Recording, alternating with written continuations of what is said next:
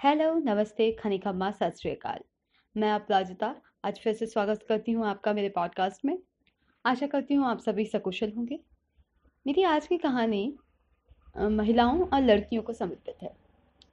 और हर सुनने वाले को यह सामाजिक ढांचे के बारे में सोचने पर एक दफ़ा मजबूर ज़रूर करेगी।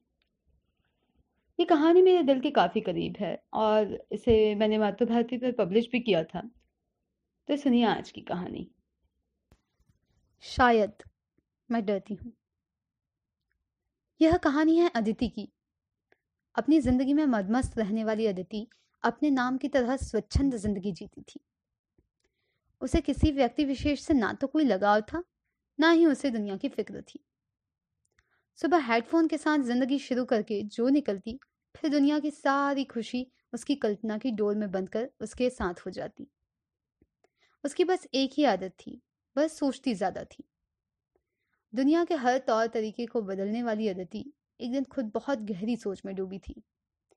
एक अप्रत्याशित घटना ने उसके लिए काफ़ी कुछ बदला था, मगर इससे ज़्यादा वो काफ़ी कुछ सोचने पर मजबूर हो गई थी। अपने पैरों पर खड़े होने के सपने के साथ अदिति एक नए शहर में तो जा पहुँची। मगर शहर कितना भी बड़ा हो, हर व्यक्ति का नज़रिया अच्छा और सोच उतनी बड़ी नहीं होती। कई छोटी छोटी समस्याएँ थी, जिन्हें वह चाह कर भी सुलझा नहीं पा रही थी। एक रोज अपने ऑफ़िस से निकलते ही सबसे पहले उसने बस का रुख किया। मगर बस कहाँ गली गली तक पहुँचती है?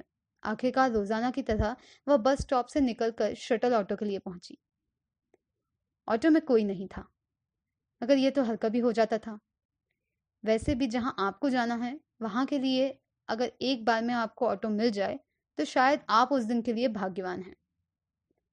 ट्रैवलिंग वाली थकावट के बाद सुकून से दो पल बैठने को मिलना ही बड़ी बात होती है। अदिति ऑटो में बैठ गई। ऑटो वाले ने पहला सवाल किया, सीधे फ्रीगंज जाओगे या रास्ते में कहीं उतरना है मैडम? वह बोली, फ्रीगंज साइड ही रास्ते में। यह कहकर वह अपने मोबाइल में लग गई। अचानक ही ऑटो वाला बोला, मैडम, जॉब करते हो या पढ़ रहे हो? जॉब भैया। यह सवाल आजकल अदिति के लिए उतना ही साधारण हो गया था, जितना आपको कहाँ जाना है, उसके लिए जगह बताना होता है। इतनी सी उम्र में जॉब करते हो? शादी हो गई आपकी? वैसे तो यह सवाल अजीब था, मगर उसने कहा, भैया, ये जो उम्र है, वो जॉब की होती है। अगर कोई नौकरी करने के हिसाब से छोटा है तो वह शादी के हिसाब से बड़ा थोड़ी हो सकता है। बीच बीच में वह सवारी के लिए आवाज़ लगाते हुए ऑटो चालू कर काफ़ी रास्ता पार कर चुका था। अब अदिति को उसका बात करने का ढंग अजीब लगने लगा था। मगर कभी कभी लोगों को पंचायत करने की आदत होती है। वह सोच ही रही थी कि अगली सवारी कब मिलेगी, इसी बीच अगला सवाल आया। तो बॉयफ्रेंड तो होगा ही आपका? नहीं। मगर आप बेकार के सवाल करना बंद करो। सवारी ढूंढे तो बेहतर होगा। उसने तपाक से जवाब दिया। थोड़े वक्त के बाद वह गेट की तरफ़ खसक गई। उसके मन में एक हल्का सा डर भी था। तो किसको कॉल करे यह भी सोच रही थी। ऐसा नहीं कि उसमें हिम्मत नहीं थी, मगर जब आप पहली बार ऐसी किसी स्थिति में होते हैं तो आपके दिमाग में कुछ और नहीं होता। आधे रास्ते में उस ऑटो वाले ने तीसरा और उस दिन का अंतिम सवाल किया। क्या मैं आपसे थोड़ी देर बात कर सकता हूँ? इस बार वो हल्का सा पीछे की ओर पलटा था। अदिति के हाथ पर उसकी उंगलियाँ छुई थी कि अदिति बोल पड़ी, गाड़ी रोको, अभी इसी वक्त। अरे मैडम, आप तो डर गई, ड्राइवर बोला। बात डरने और डराने की नहीं है, उसने अपने बैग से छोटा सा स्विस नाइफ निकालते हुए, गाड़ी रोको और आइंदा किसी भी लड़की को अकेले समझने की गलती मत करना। तुम जैसे से डरता कोई नहीं है। मगर तुम्हारे कारण घर के लोग डरते हैं। गाड़ी से उतरते हुए वह दूसरे खड़े ऑटो में जाकर बैठ गई। वो घर तो सुरक्षित पहुँच गई, मगर सोच रही थी कि आखिर उसकी गलती क्या थी।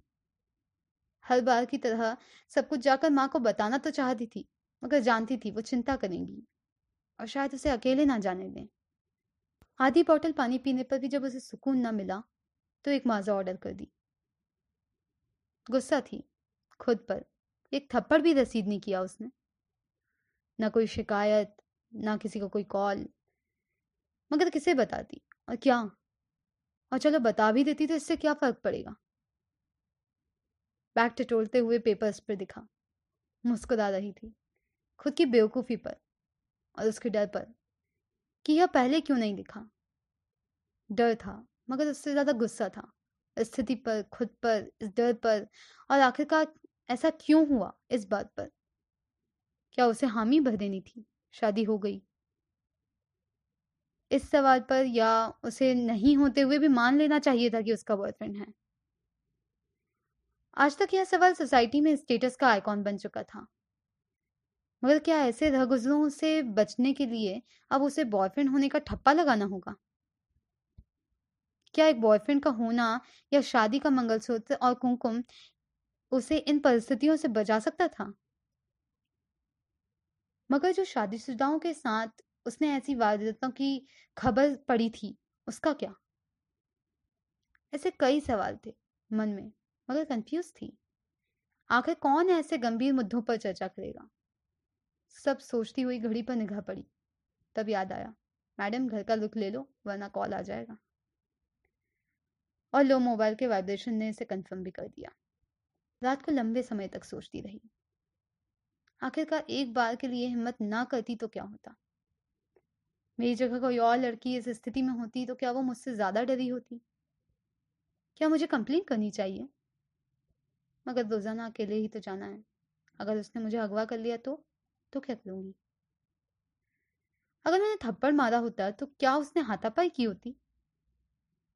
अपने सारे डर भगा के एक दफ़ा सोचा, कल कंप्लेन कर ही देती हूँ। मगर वेरिफिकेशन के लिए तो पुलिस घर आएगी। फिर से घर वाले टेंशन में आ जाएँगे। सोचते सोचते कब आग लग गई पता ही नहीं चला। दूसरी रोज आते हुए सोचा, मुँह बाँध कर निकलूं। मगर मैं क्यों बांधू मुँह मेरी क्या गलती? काफ़ी समय तक सोचती रही। सोचते सोचते ही एक रचना बन गई। कभी कभी कहीं कतार में खड़ी साइड हट जाती हूँ।